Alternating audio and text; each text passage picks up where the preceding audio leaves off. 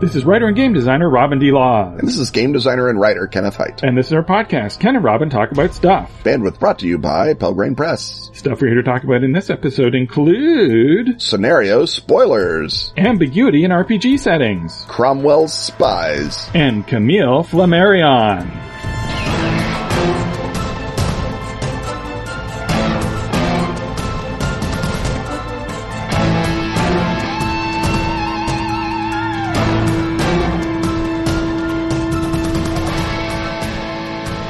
Cogs and Commissars is a new card game from Atlas Games. It's a clever card game of glorious robot revolution where players control the means of production. If you like feeling smart, take that gameplay, awesome card combos, or Soviet robots, Cogs and Commissars is a game you need to check out immediately. For the motherboard! To promote the game's release and support friendly local game stores, Atlas Games has a special promotion. If you buy Cogs and Commissars at Brick and Mortar Game Store and send selfie to Atlas, they mail you special Neon Botsky promo card. Botsky joins existing faction leaders like Simulenin, Gorobachev, and the Artificial Style Intelligence. And not a moment too soon. Buy Cogs and Commissars at your friendly local game store and take a selfie at the counter. Then go to atlas-games.com slash Botsky. That's Botsky with a Y. Or follow link in show notes. Remember, the revolution will be mechanized.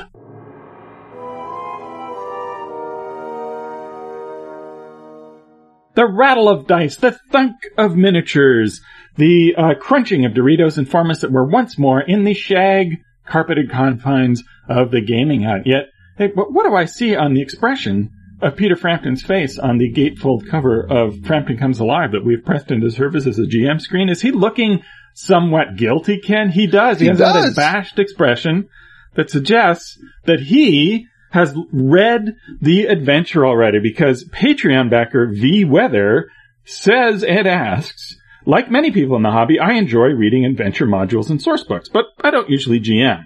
What should I do when I suddenly recognize the module my GM is running or get an invite to play in something classic that I've already read? Uh, so Ken, this is a, a, a specialized dilemma, but uh, perhaps one that um, uh, many of our uh, listeners have found themselves in. One that is perhaps more common than, uh, than not. Yes.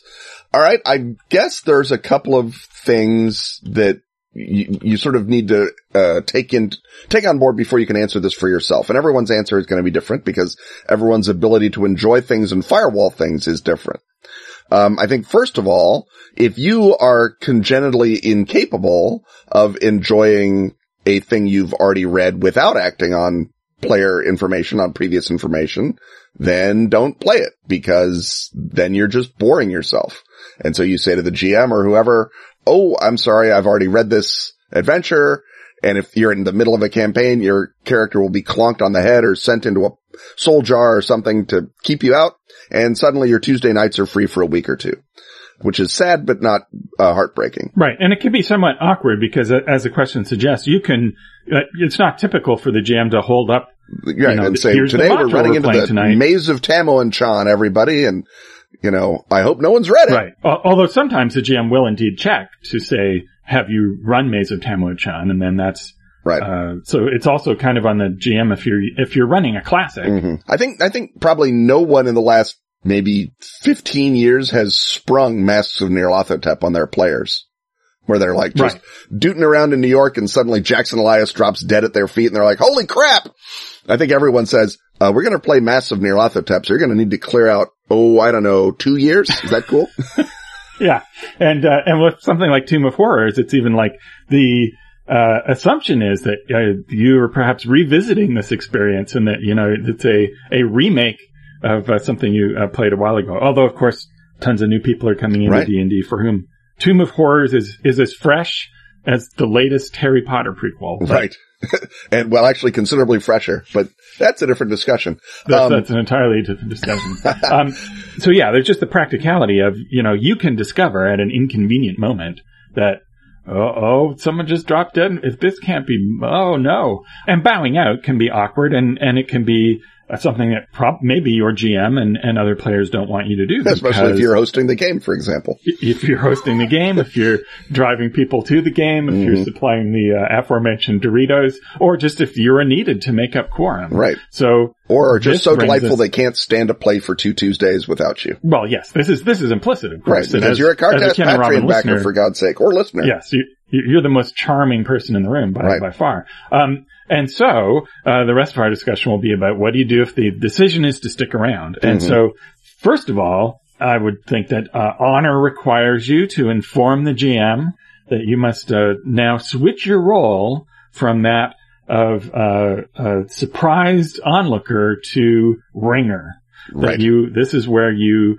become an uh, co-collaborator with the GM that uh, leverages your knowledge of what is already going to happen, and so your job is now to uh, not to exploit the information that you have for advantage, uh, but uh, rather to uh, help make the fun things that happen in the adventure occur. And so that, in fact, may mean the opposite of you know using your player knowledge for your advantage, but it may be that you're the one who makes sure that the mistake gets made that Mhm. leads everybody to go. You know, you argue for the stuff that leads to uh, what you think is fun and cool, and sort of hang back when it comes to uh, theorizing as as to what's going on, or you just create the theories that your character would otherwise have. So this and and this may be a matter of sort of switching out what kind of player you are, right? If you're normally the tactician who tries to come up with the ingenious plan that allows everybody to get in and out with the minimum of risk, it's much tougher to make this gear switch than it is if you're already kind of a storyteller or uh, a method actor uh, player, because in those cases you can, you know, just think of it as, oh, I'm just going to help drive the narrative. Whereas if you're a tactician, don't read modules. is Yeah. my answer. Right, yeah. Although, of course, you know, that's like saying if you like chess, don't read game, books of chess games. I mean, sort of go, uh, argument against interest there. I think another possible thing that you can do, if you can't uh, physically be gone, maybe your character can be gone and you play, as Robin says, either the ringer, you're the guy from the village that got recruited to come in, or you're the uh, psychic who has sort of weird visions of what's going on, or something else. Whatever your character is, um, rather than being the kind of character who does tactically clever things, you're no longer the ranger or the uh, or the a wizard, but you play a fighter or you play a cleric. You play someone who's necessary for the party to move, but no one uh, who is expected to make uh, command or decisions. So you are free to enjoy the the ride without spoiling it for other people. This is if you either if the GM says, no, no, I've got it, just don't ruin it for people. If he doesn't want a ringer or if she doesn't want a ringer, then you can go ahead and play, uh, in either a different mode or as a different character because lots of uh, places it makes total sense to swap your character out briefly and play a different character. And then the other sort of side possibility in that, uh, fold of answers is that your character becomes not so much the ringer for the GM, but that you use your foreknowledge to deepen the experience in the sense rather you don't work your way around it, but you provide uh, foreshadowing. You're, you know, you're, you were there in a dream. Your uncle was there and left a diary. Uh, and maybe your uncle's diary is wrong in certain important ways. And the GM having been forewarned now moves the pit trap from level two to level four and fills it not with spiders, but with ankhegs or whatever. And then that gives you a little bit of a, of a, of a fun riff as you go through a remake of uh, Maze of Tamoachan or whatever else. Right, because it, it also is quite different depending on, it matters what module it is. If it's b- basically an explore a complex and uh, fight the enemies you find inside it sort of setup, the number of plot points that you can blow is pretty low. hmm And so as long as you're not going, oh, well, we really want to hit this encounter first because it's the one where we'll get the healing Or potion. if, when you go into the not- puzzle room, you don't say, um, green, red, red, green. I don't know. I just guessed. Yeah, that's that's obviously uh, Jerk play. underhanded, and what our uh, what V Weather is trying to avoid. Mhm. But outside of that, you know, a D and D combat can go any way, and so Mhm. you you know you might know that there's uh, laser unicorns on the other side of the door, but that doesn't help you fight them hugely, uh, and so you can. uh, you know, have a mostly super fun time without necessarily blowing anything in a scenario that doesn't depend on mystery. But if there's something where, you know, it's a murder mystery and you've read it and you know that it's, uh, Dr. Blank, who is, uh, uh, you know, the, guy who seems to have a, a, fever and is up in his bed, but is really running around killing people. Well, that makes it much tougher for the GM to, uh, the GM either has to suddenly on the fly change the answer to the mystery or uh, then you really have to have your character sort of pursuing a sub, a B plot. Uh, and so you can then say to the uh, GM, well, what if I, I, obviously I can't take part in the whole investigation because I already know that it's, it's, um, uh, Dr. Blank, but what if I have this other thing that I'm doing at the in, in the mansion? Is there some other character or some other sub goal that you can give me? And you know, when we have to go and fight the giant lizard that Doctor Blank is being controlled by, I can you know pitch in there. But you know, w- what do we do about this? How do we? Right. How do you give me something fun to do that is not going to wreck everybody else's fun by knowing the answers. I mean, with, with Dr. Blank, that specific situation, what pops to my mind as the GM, and this is, I don't know if this is useful, but let's pretend it's a worked example of the answer. Um, the GM says, oh, your character falls madly in love with Sydney Blank, uh, Dr. Blank's, uh, vapid but beautiful son. And uh, so you are pursuing Sydney around the mansion and pitching woo to him. And, um, uh, that's why you don't believe it's Dr. Blank because, uh, Sydney's, uh, frail father could never be part of something so monstrous as the, all these beheadings. And, um, uh, and so you role play that and that adds the B plot element that you get in a dramatic mystery that you don't often get in a, um, uh, in a played out mystery because the player characters are Randian automatons who bounce around through the setting and never touch anything.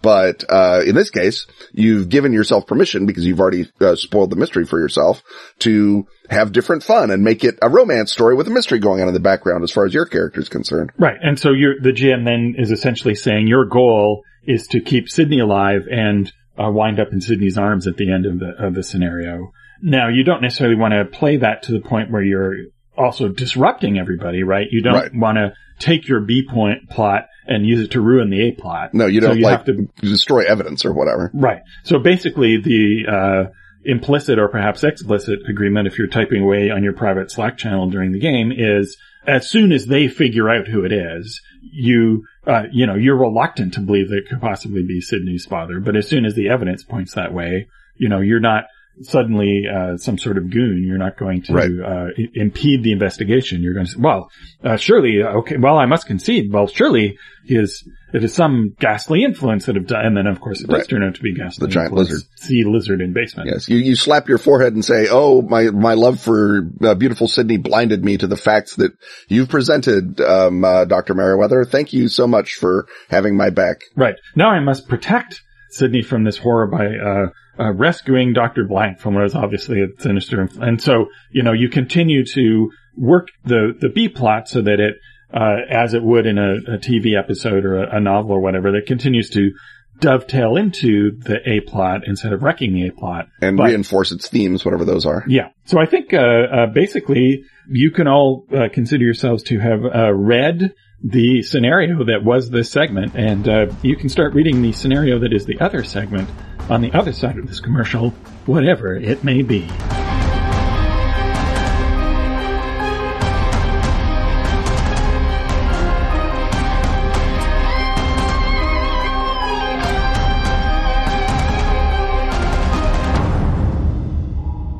In the 1960s, the CIA hunted Yeti in Tibet, built aircraft that touched the edge of space, and experimented on mind control. But there's more to that story. In the 1960s, the FBI infiltrated occult movements, wiretapped congressmen, and winked at the mafia. Yeah, but there's more to that story. In the 1960s, the Marines invaded Cambodia, the Navy listened to the Pacific Deeps, and the Air Force covered up UFOs. Oh boy, is there more to that story. Those stories all touch the surface of the secret world, the poisonous, unnatural world of the Cthulhu mythos. A government program named Majestic tries to weaponize the unnatural. A government program named Delta Green tries to destroy the unnatural. In the fall of Delta Green, you play the agents of Delta Green, caught between your oath to America and your duty to humanity. caught between a world on fire and the icy cold of other dimensions. Written by Kenneth Hite, The Fall of Delta Green adapts Arc Dream Publishing's Delta Green the role-playing game to the award-winning Gumshoe engine. The Fall of Delta Green is a standalone game of standing alone against inevitable destruction. Delta Green falls in 1970. The world falls shortly thereafter. The Fall of Delta Green. Grab it in your store or from the Pelgrane Press website. It's Delta Green. It's the 1960s. In Gumshoe. What are you waiting for? The end of the world?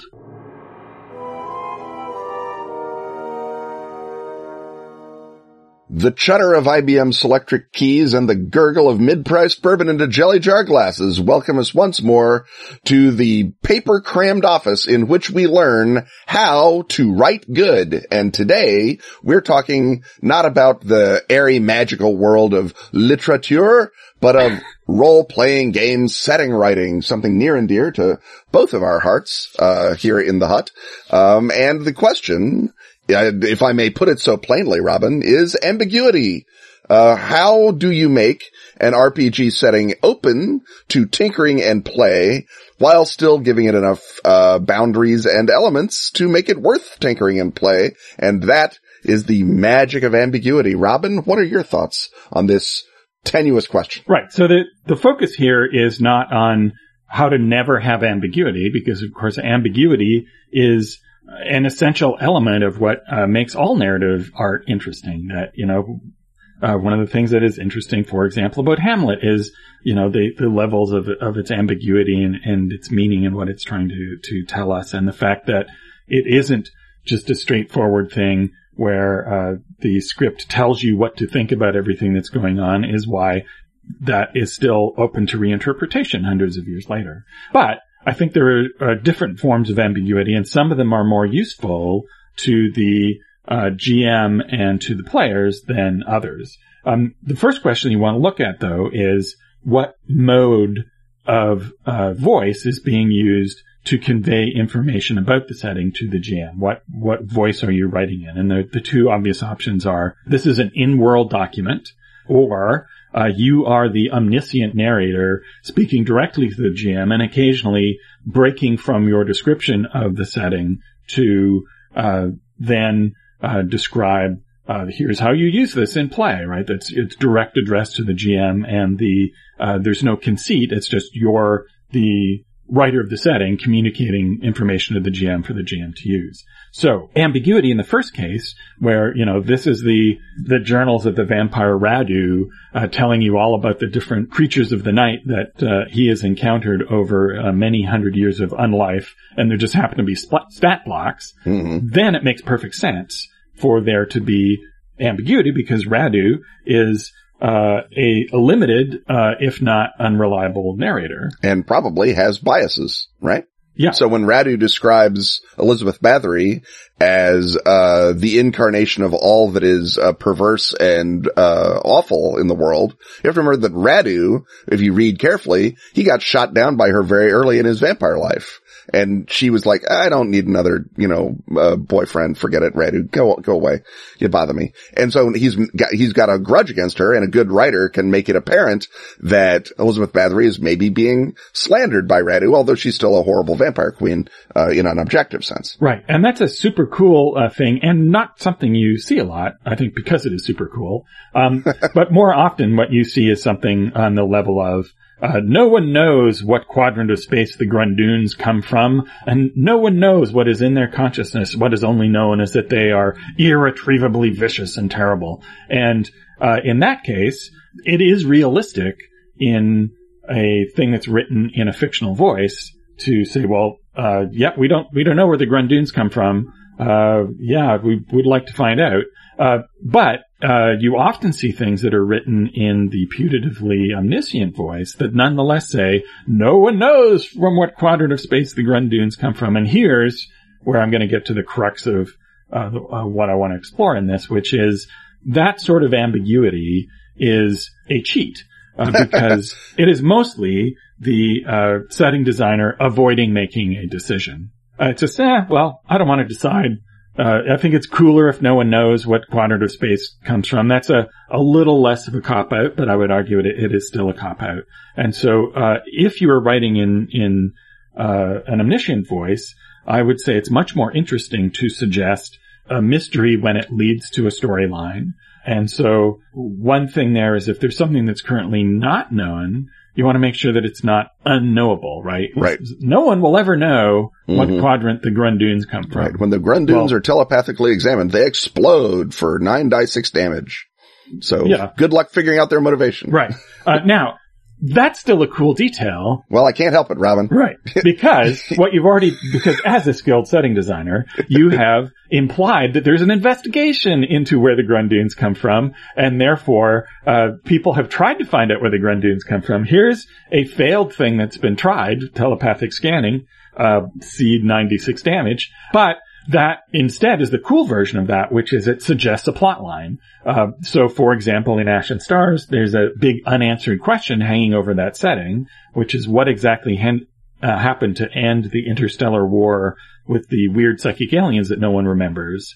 Uh, but the implication there is that is something that you uh, can conceivably put in front of your players as the thing that they solve in the case of the uh, a long-running campaign. And so uh, the book doesn't answer the question for you, but it sets that ambiguity out as a thing to be interacted with, and and leaves open to the GM to fill in the answer of what that is. And so that's, I think, an example of a, a more compelling ambiguity, one that a mystery that can lead to an investigation and therefore uh, a solution of some kind. Yeah, the um uh in the old in nomine world, we used to call that canonical doubt and uncertainty.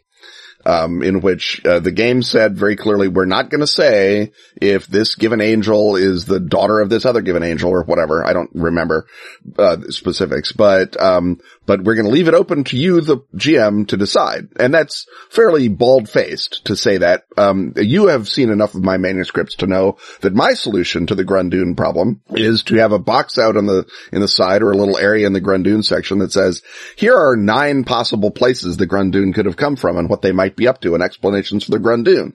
And that's when I, you know, sort of get my Olaf Stapledon yayas out and just go crazy with all kinds of cosmic in- interpolations into the setting.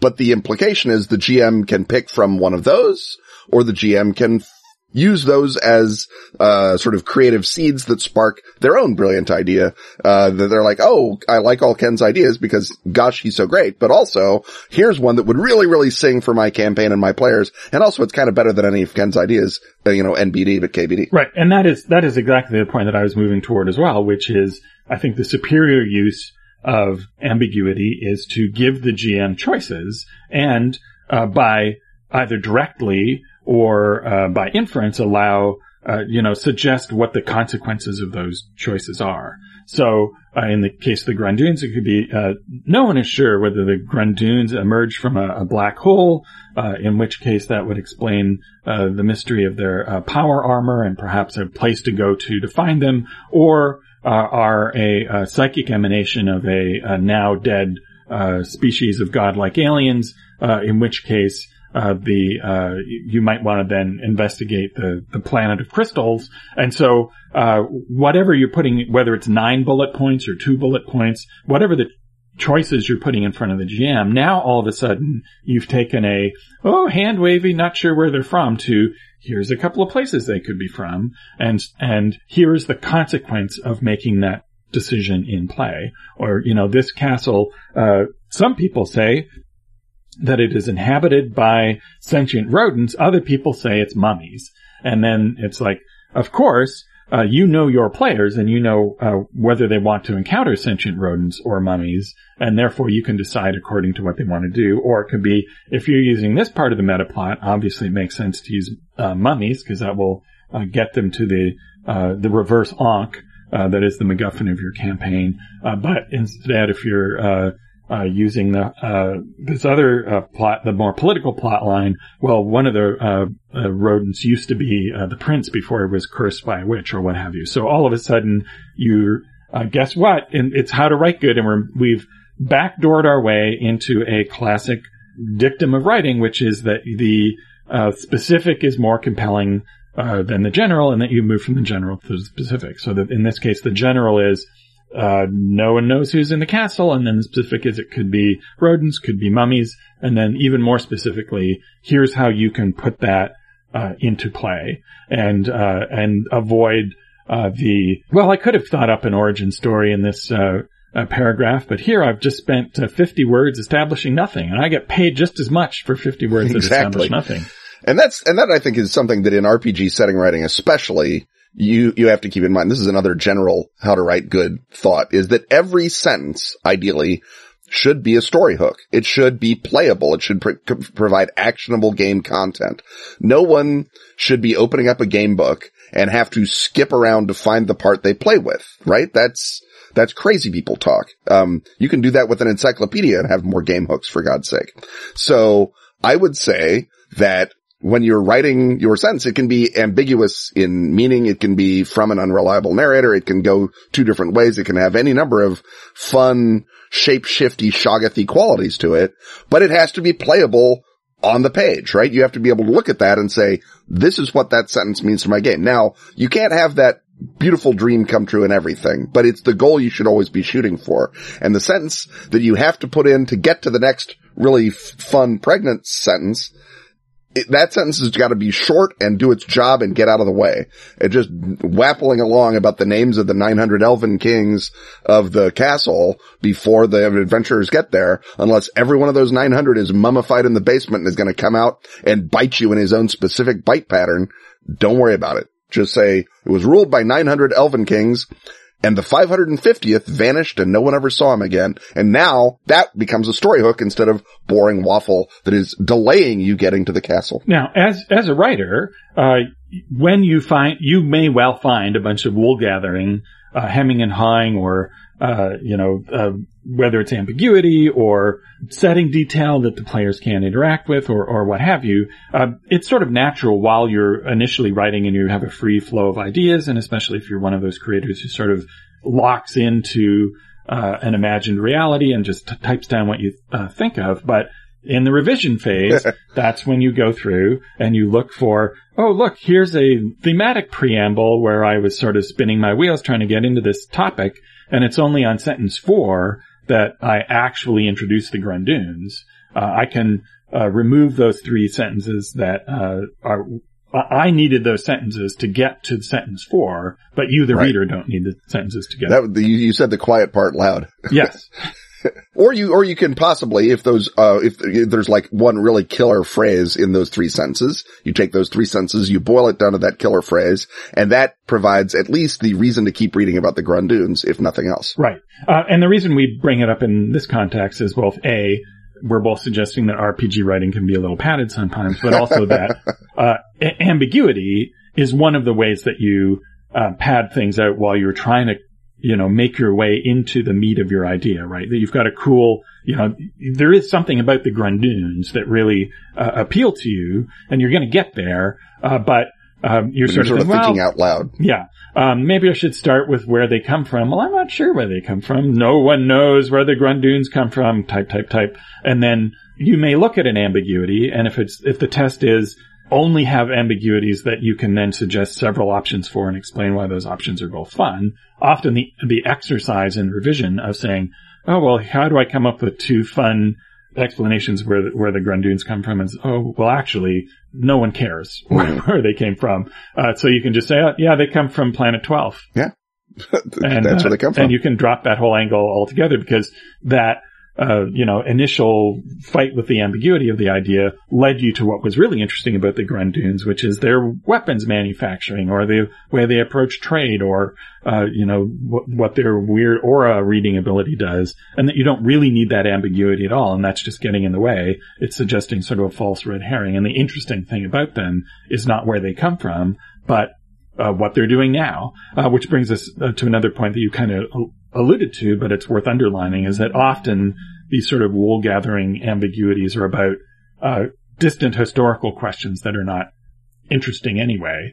And uh, so the, the answer may be either to make it more specific and turn them into fun choices, or to just cut that bit right. as you're sort of uh, on ramp into a section. Yeah, if you're playing a game where you're the um, the Indians on the shore and Columbus is coming and trouble is about to happen, you don't have to spend anything in this role-playing game explaining about Aragonese politics and why Isabella sponsored Columbus and any of that good Columbus meat that you would absolutely need in the game that took place in Spain. The game where you're the poor Indians on, you know, Hispaniola it's all got to be who are these hell people and why do they spread death everywhere and why are they made of metal and what the hell, man? And that's the Columbus part. No one cares about Spain on Hispaniola, sadly.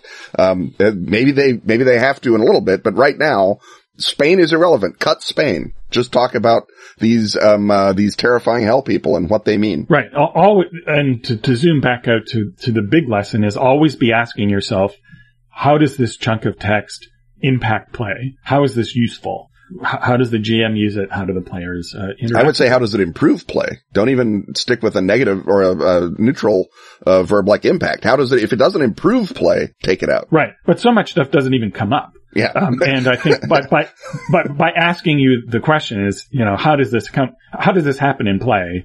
Uh, by, I, I, think you're basically answering the, the same question. Right. Uh, well, I think we're uh, into semantic uh, fine tunery here. And we've given like three general principles. Exactly. Most podcasts would stop at one. They would. Often this podcast. So it's time for us to, to, to, stop this segment and uh, see what lies on the other side of this uh, exciting commercial message.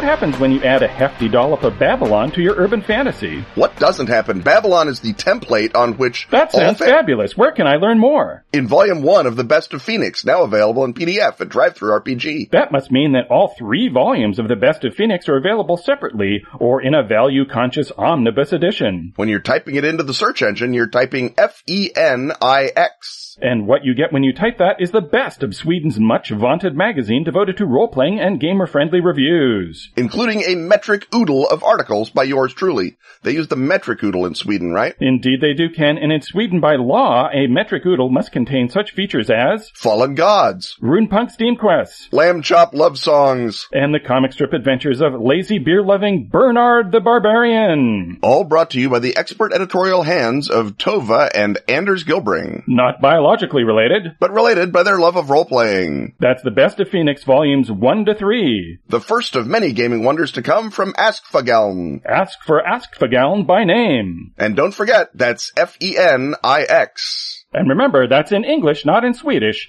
In English, not Swedish. Keep this podcast from sinking into the eternal pit of ambiguity by joining such Patreon backers as Simon Proctor, Andrew Lalaberti, Andrew Miller, Steve Kuntz, and Alexander Zimmerman.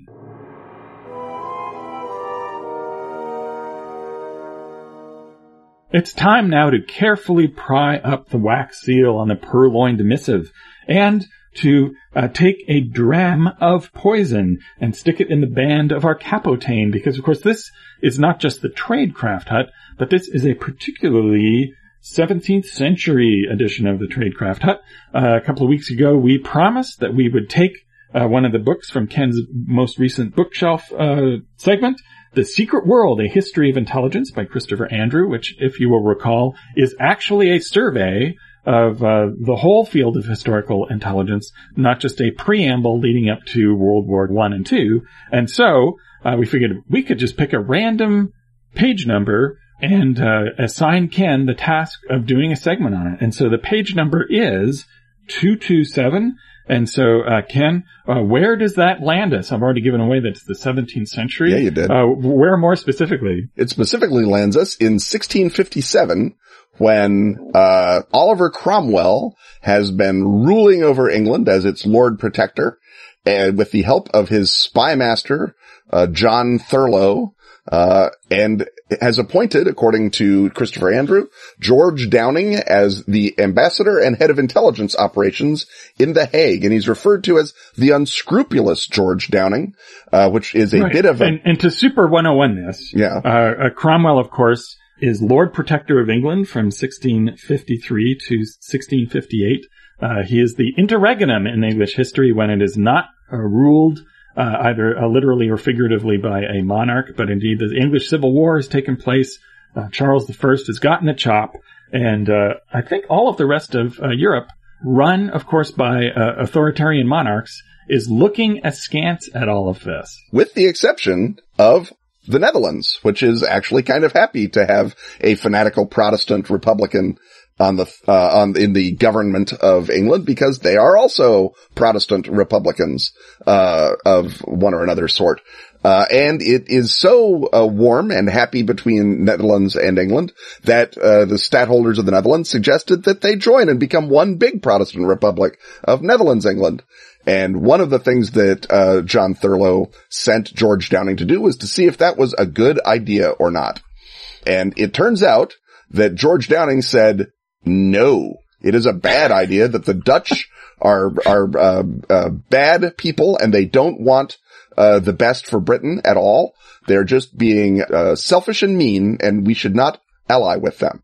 Now, according to Downing, he said uh, that his spies were so good that he could take the keys out of the stadtholder of the Dutch, John de Witt, while he was sleeping, take them out of his pocket, uh, open his uh, his desk, take his papers, uh, read them over for an hour, carry back, laid in his place, and the keys put back in his pocket. That's Downing boasting to Samuel Pepys, which is, uh, you will note, that he is boasting after, considerably after the event, and indeed after the fall of the Cromwell, uh, of the Cromwells. In general, it's bad opsec to both during your uh, your operation. Yes, it is. And even George Downing, the unscrupulous George Downing doesn't do it, but the reason he's called the unscrupulous George Downing is uh, when the Cromwellian, uh, when Oliver dies in 1658 and then his feckless son Richard gets, uh, bounced off the, uh, out of power by uh, the returning Charles II, uh, guess who stays on as ambassador to the Netherlands? Why? It's our old buddy George Downing. And then he becomes Sir George Downing and someone names Downing Street after him. And so my favorite bit of all of this is that of course he's, you know, well, I was always on your side, King Charles. you, you see, look at me screwing up that alliance between Britain and the Netherlands. What a great guy I am. Um, uh, the other best part of this is that he had been sent to Harvard University in Massachusetts, uh, in uh, the 1640s because after the Puritans took over England, it was the only Puritan school of higher education in the world. And you couldn't send them to that hotbed of royalism at Oxford or Cambridge. Uh, you have to send them to good Harvard to get properly brought up to be really great Puritan, you know, zampolits and commissars. And, uh, he comes back and as we have seen, uh, changes sides, shall we say, uh, expeditiously. And then he, he, of course, like everyone who worked for John Thurloe, he's accused of, uh, treason and his defense is, he blames his father for sending him uh, to Harvard, for banishing him to New England, and he says he quote had sucked in principles that since his reason had made him see were erroneous. So so he fell in with bad companions, and it was all the fault of Harvard for making him all American and Republican, and he's very very sorry. And could he please have a knighthood? Uh, that seems uh, like it absolutely checks out to me. I think that's uh, uh, excessive Americanism is is a is a defense uh, that uh, anyone can cite. It's a known condition. Yeah. There's ointment for it now, I think. Exactly. Yes. You can't get rid of the uh, the blue or the white, but you can get the redness to go down. Ha ha! Well played, sir. and so, as you suggest, uh, both uh, the Thurloe as well is deemed uh, too useful to execute uh, after the, the uh, royals take back over again, and uh, he's uh, he's out of public life, but he's uh, required to remain uh, active as a consultant. And uh, as we all know, that's how you get paid more. exactly. It's a sweet gig. Yes. So uh, this sort of uh, points to the, a, more general uh, fact, which is that Cromwell actually had a, a quite and needed a quite extensive espionage operation, and uh, so we have uh, uh, Thurloe, who's uh, who's the M of his day, uh, and uh, uh, George Downing. What is uh, and presumably in when he's in the Netherlands, he is uh, uh, stealing people's keys and stuff in order to determine uh, whether, in fact, uh, they are good uh, allies, or as it turns out, he decides not so much. It's like these these Dutch turn out to be self interested. Who'd have thunk it? Mm-hmm. And there's also a, a conspiracy of the sealed knot that is a big espionage story during uh, this period. Do you, uh, d- does that ring a bell with you? Yeah, the, the sealed knot is uh, King Charles II, uh, who is not yet King Charles II. He's just some guy named Charles II. Uh, sets up a bunch of uh, noblemen, mostly, and uh, army officials, because as uh, William Saunders Webb points out, this is all just a series of coups d'état by the army, and uh, your foolish beliefs about political ideology can go by the wayside. He sets up a, a group of men, uh, the first Baron Bellasyse, uh, Sir William Compton, who's uh, in the Earl of Northampton's family, the Henry Hastings, a couple of colonels, and Sir Richard Willys. And Sir Richard Willys turns out to be in the pay of John Thurloe. Yay! Um, uh, so he has all manner of uh, ability to undo the sealed knot. But as you can tell, we've got a double agent in the sealed knot. We've got a double agent, probably, possibly. This is how good George Downing is in Thurloe's operation on the Netherlands. So everyone is basically going back and forth saying, "What do you think is going to happen, and when do we jump?" And that is not a good recipe for setting up a good um, uh, a revolt against the Cromwells. And also, it's very hard to do a good revolt against the Cromwells because there's one thing Oliver Cromwell knows. It's, uh, how to stay alert and, uh, stomp on revolters given the obvious way that he got in power. And of course, as if they know that this needs to be a series that runs out to, uh, uh several seasons, the sealed knot makes eight different attempts to bring about the restoration. And I guess number eight is the one that takes. Yeah, I mean, if if you believe that the sealed knot is who bring it about, I mean, by by the 1659, uh, when Richard Cromwell has fallen and the Rump Parliament is trying to run things by committee and doing a terrible job, um, basically the people in the rump parliament who are like, well, screw this for a game of soldiers, know to get in touch with the sealed knot because of course Sir Richard Willys' name is in everybody's Rolodex by now. And so they, um, uh, they talk to him and he basically sets up a deal in which a, uh, the, a, uh, powerful, uh, Republican general, uh, George Monk, uh, switches sides and Monk, of course, turns out to be buddies with guess who? John Thurloe. And that's why John Thurloe does not in fact go to the uh, chopping block despite having hampered the sealed knot. There's a real sort of, what do I want to say, um, uh, kabuki uh, to the spying in, in this era. I'm sure that Charles II was serious as a heart attack about taking over again. And obviously Oliver Cromwell was the very definition of serious as a heart attack. Uh, but everyone like two stages down is very yes minister about this. They're just, look, we just want to keep drinking coffee and not making waves. What do we do to make that happen? What we, how can I help you to help me? Yeah. How can I be number two or number three in whatever regime it is? Right. Uh, you know, whatever regime it is is an abstract question, but how do I make sure that I'm still have my head attached to my neck? Uh, is, is, always a good one. So, uh, uh, and of course, in the question of, uh, you know, the sweep of historical events, uh, the, you know, what happens may not be down to any one particular person, but if we're weaving a narrative, so let's say we're doing, a, you know, a, a lavish uh, historical show for cable with uh, semi-nudity and period swearing. Uh, who is our protagonist to take us through several uh, uh, seasons of uh, lush production values? Who's who would we seize on as our our main character? I think it, it kind of depends on on what show. I mean, I think actually, as you know, odious as he is, Sir Richard Willys would make a fun central character in the sort of um, uh, uh, Better Call Saul way. That he's sort of this um, Weasley uh, manipulator, and he's going to be like related to everybody and friends to everybody and working for everybody. So following him would would make a fun story. At the end, he's he's banished, so that can be a sort of a, a fun, you know. He ends up wind, he winds up uh, working in a Cinnabon. He does exactly, uh, uh, or in his case, uh, living in Fen Ditton, which is the Cinnabon of the 17th century, I assume. and he, and he lives like 30 years in basic exile from power.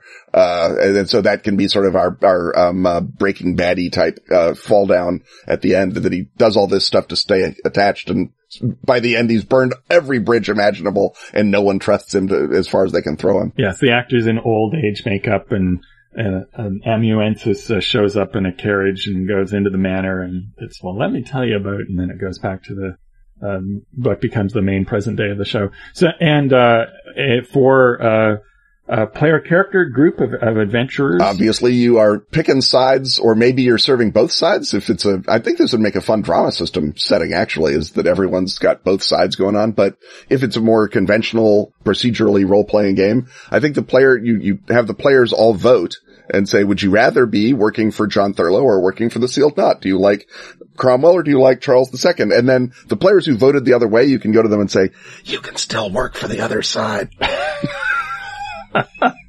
yes, that would be uh, that would be perfect. And, and then ideally you have um, witches or say or the Satanists in in France because this is roughly contemporaneous with the uh, with the poisoning uh, the affair of the poisons, um, or you got musketeers or something going on that can get your spy uh, characters to have a, a, sort of a bigger problem than just uh, the other side, which is I mean real wilderness of mirrors. It's not just uh, the the John le Carre empty um, uh, cynicism. They're literally all related to each other. They're all cousins. And if the player uh, doesn't know their history so well, and they go, "Well, what are the what are the benefits of of picking?" You know, you pitch this to the group, and uh, it's a seven person group and three people want to play uh, Thurloe's people and the other three want to play the sealed knot and it's up to the person who is uh, you know they just want to hit things and so their question to you as the GM is uh, what are the up, up and down sides of uh, choosing one side or the other? What, tell me why I would find one fun and then why I would find the other one fun. I think if they're a hitting person, they probably want to choose Cromwell because that was what he was all about. The whole new model army and the rest of it. Um, just, it, and if they're, you know, more about, um, frippery and repartee, then they would be drawn to the Cavalier side. I think, you know, you can probably tell from their personality, which it is that they would rather do. If it's just a straight up, they don't care. They just want the one that gives them the most plus ones. Then in that case, Charles has got a, a smaller budget. I mean, it's just you get better better stuff if you work for uh, Oliver Cromwell right now because he controls the uh, the government, and uh, that's you know you you follow the money. Right, and if you make the uh, the underdog overdog choice, uh, the current underdog is Charles. Mm-hmm. Uh, well, I think on that note, we can creep out of this 17th century tradecraft hut and uh, and see what is uh, uh, beckoning as a, as a hut in the distance.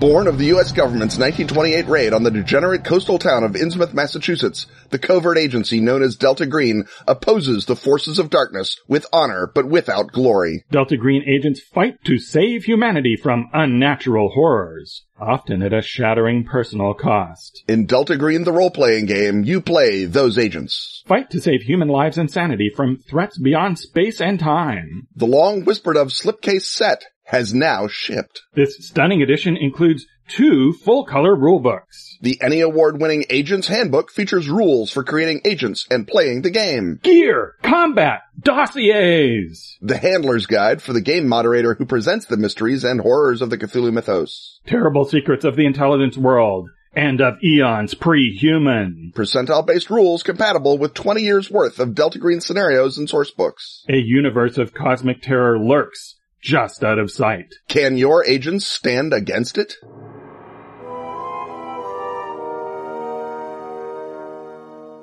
The cough of the alien big cat, the looming head of the gray alien, and the mysterious fog around all the historical details welcome us once more into that best and weirdest of huts, the Eliptony hut.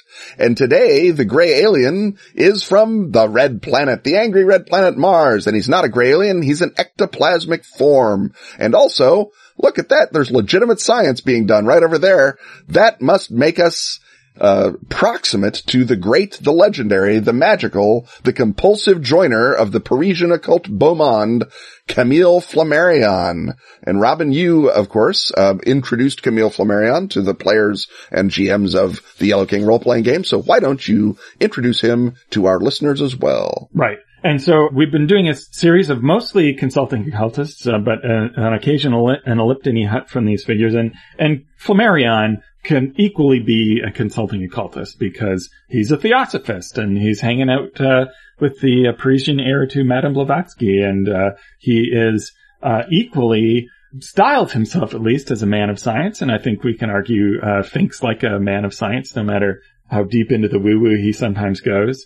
So he's, uh, an astronomer. He's a, a, pioneering parapsychologist. He writes a, a, book about parapsychology a little after the Yellow King period in 1907. There he uh, goes into all of his uh, various investigations, mostly of uh, spiritists and mediums, and he considers himself a a spiritist, but he's a, a uh, whatever camp he's in, he's also a heretical version of that. Right. And he writes uh, popular science. He's an early science fiction writer, even. Uh, so uh, there's all sorts of uh, angles that you can go at uh, him from. And basically, I guess the, your the big take on Flammarion is that he's someone who takes either spiritist questions and then puts a scientific gloss on them, or he takes scientific questions and puts a spiritist gloss on them. It's, it sort of depends and, and, uh, which is which. And so he, uh, not only believes in uh, tr- the transmigration of souls, but he believes in evolution. He's a Darwinist and a theosophist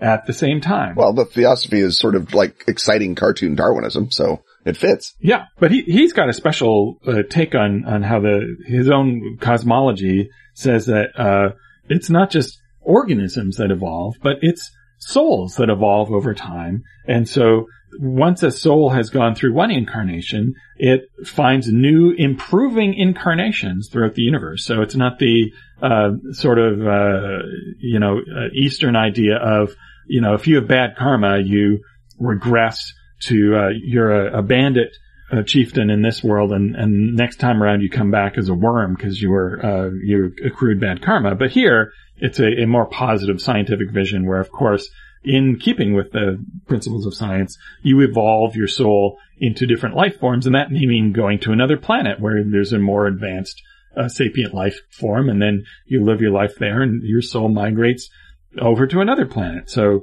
uh, that's uh, something that he deals with both in his uh, spiritist works and also in his science fiction. So he's got a, a, a science fiction work called Lumen, uh, in which an alien soul migrates through various bodies, and the story is all is basically a hanger that uh, allows the author to describe various weird alien civilizations. So, uh, great race of Yith. Anyone? I don't think we know that.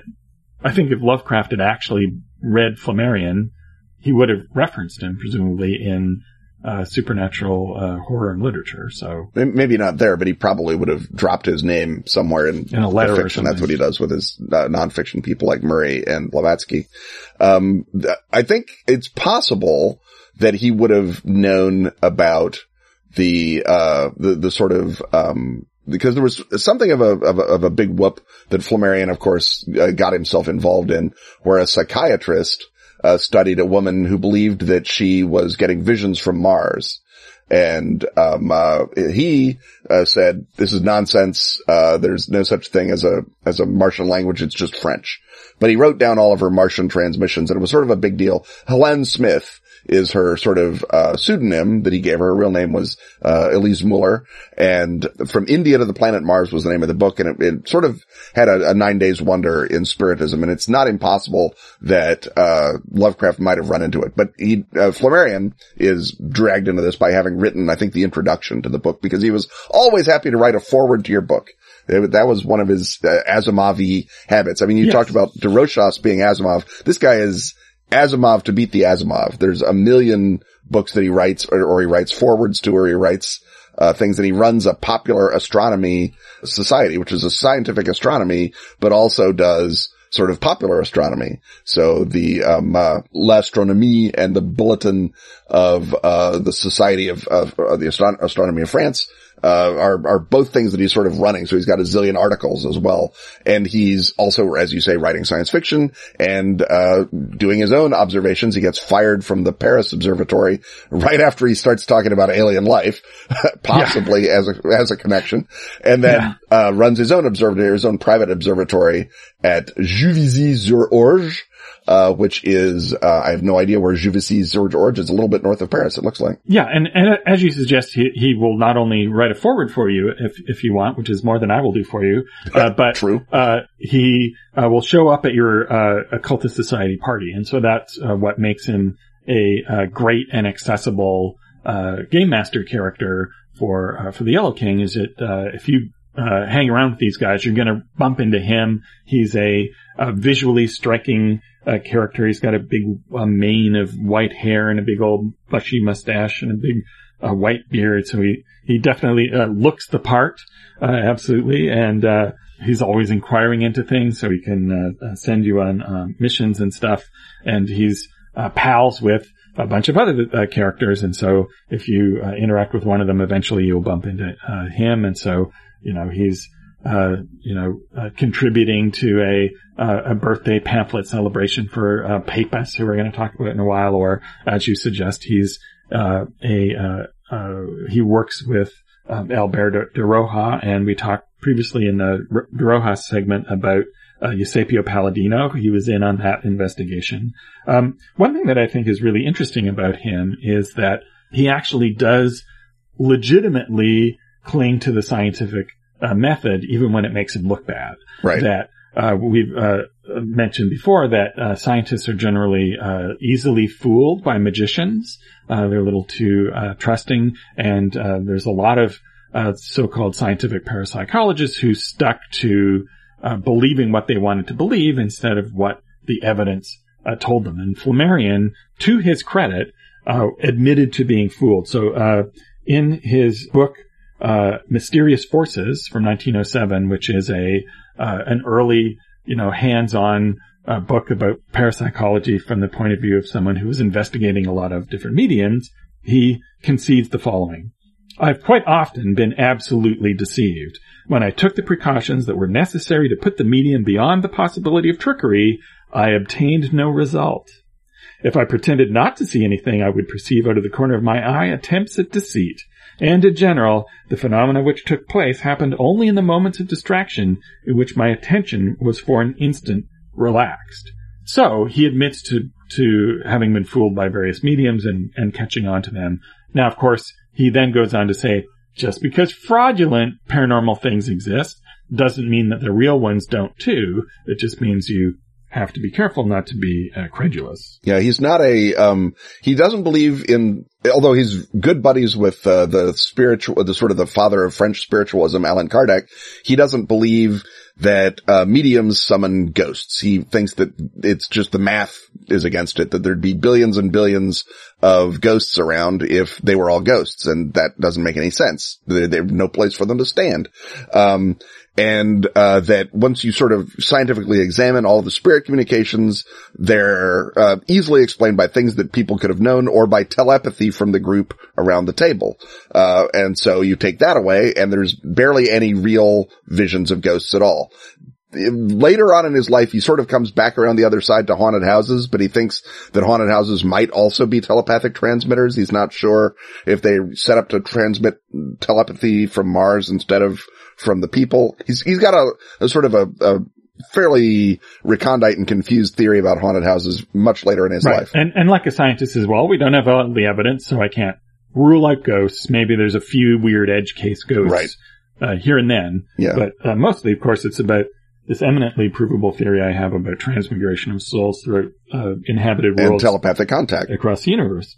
Um, yeah, so he believes that um, the Martians have been in uh, mental communication with Earth already, and so all you have to do is track down the evidence of that, and that'll uh, reveal uh, secrets of Martian uh, civilization. Later on, after the uh, period covered in the Yellow King, uh, when Halley's comet is coming around, he concludes that it's uh, that the tail of the comet uh, contains uh, toxic gas, which will wipe out all life on Earth. And uh, And unlike know Mark from Twain, he lives long enough to prove that that's wrong. Yes. Um, but he's an interesting figure in that he's, uh, you know, he still has enough of a foot in the scientific world that there's, uh, there's a crater on, uh, the moon named after him. There's a crater on Mars named after him. He and one named after to- his observatory, I believe. Yeah, uh, there was, uh, he proposed uh, names for some of the moons of uh, some of the outer planets, a couple of them that were later uh, became the official names. So uh, he's uh, he's got a bit of naming rights out there as as well. But uh, and, and so basically, he's a great character to interact with because he had his fingers in so many pies that he could easily assign you, you know, the characters, you know, eight or nine different missions that are quite distinct from each other because he's doing so many things. So he's looking into haunted houses you go off and look into a haunted house. He gets a vision of a black star comet coming your way. Uh, well, he, you have to go out to uh, the one observatory where the telescope is actually registering the appearance of the comet. And oh, we've got a medium story this week. So there's there's just so much you can uh, do for him, and he's just visually uh, striking and, and, fun. Have you actually read any of his fiction? I've I've never read his fiction. I've read some of his uh, nonfiction, uh, both the crazy stuff and the sort of uh, popular astronomy. His, he had a book on Mars that I read uh, a while back when I was doing some Mars research. Um, it's fine. I mean, the, the translations are pretty pedestrian, I assume, because who puts effort into translating Camille Flammarion, really? I mean, I, I, I haven't read Lumen. I haven't read, uh, his other novels. Because, I mean, who's got the time? I, I assume at some point Brian Stableford will do a good translation of them and then, uh, maybe I'll swing back around and, and go after him. Have you read any of the stuff? I, have not. Yeah. I mean, the, it, the thing is, if you are an influence on Olaf Stapledon, read Olaf Stapledon. He's a million times better. Uh, that would be, uh, what I say. Oh, and, and look at that. Uh, Stableford has, uh, translated Lumen. So I guess anyone who's super curious, go find Stapleford's translation of Lumen and you will read, or Stableford's translation of Lumen and you will read, read it as good as it can get. So I think we've, uh, we basically uh, covered Camille Flammarion and, can tick off uh, yet another of the uh, many impressively bearded figures of uh, of the Belle Epoque, and we'll uh, uh, we're going to be it'll be a while before we get back to them because Ken, you and I are headed to Dragonmeet, and so that means the next couple of episodes will either be the live episode and then our uh, travel advisory and uh, bookshelf or vice versa. We might flip them. So, right, depending. But at any rate, uh, we'll have a couple of weeks break from uh, the occultists and eliptonists of the Belle Epoque and we'll get back to it. But there are a lot, lot more. Yes. Yes. Uh, and so on that note, uh, Ken, let's go and review our packing checklist and make sure we don't forget any nerd trope cards or anything. Let's get our oyster cards out. Stuff having once again been talked about, it's time to thank our sponsors. Atlas Games. Pelgrane Press. Ask Askfageln. Arc Dream. Dark Tower. And Pro Fantasy Software. Music, as always, is by James Semple. Audio editing by Rob Borges. Get your priority question asking access by supporting our Patreon at patreon.com backslash Ken and Robin. Forestall this podcast's transmigration to the great beyond alongside such Patreon backers as Anderson Todd, Jim Crocker, Joe Webb, Ludovic And Phil Groff. Gift holiday pals with Ken and Robin apparel at teepublic.com slash user slash Ken Robin. Check out our new design, Cthulhu is Woke. On Twitter, he's at KennethHite. And he's at Robin D. Laws. See you next time when once again, we will talk about stuff.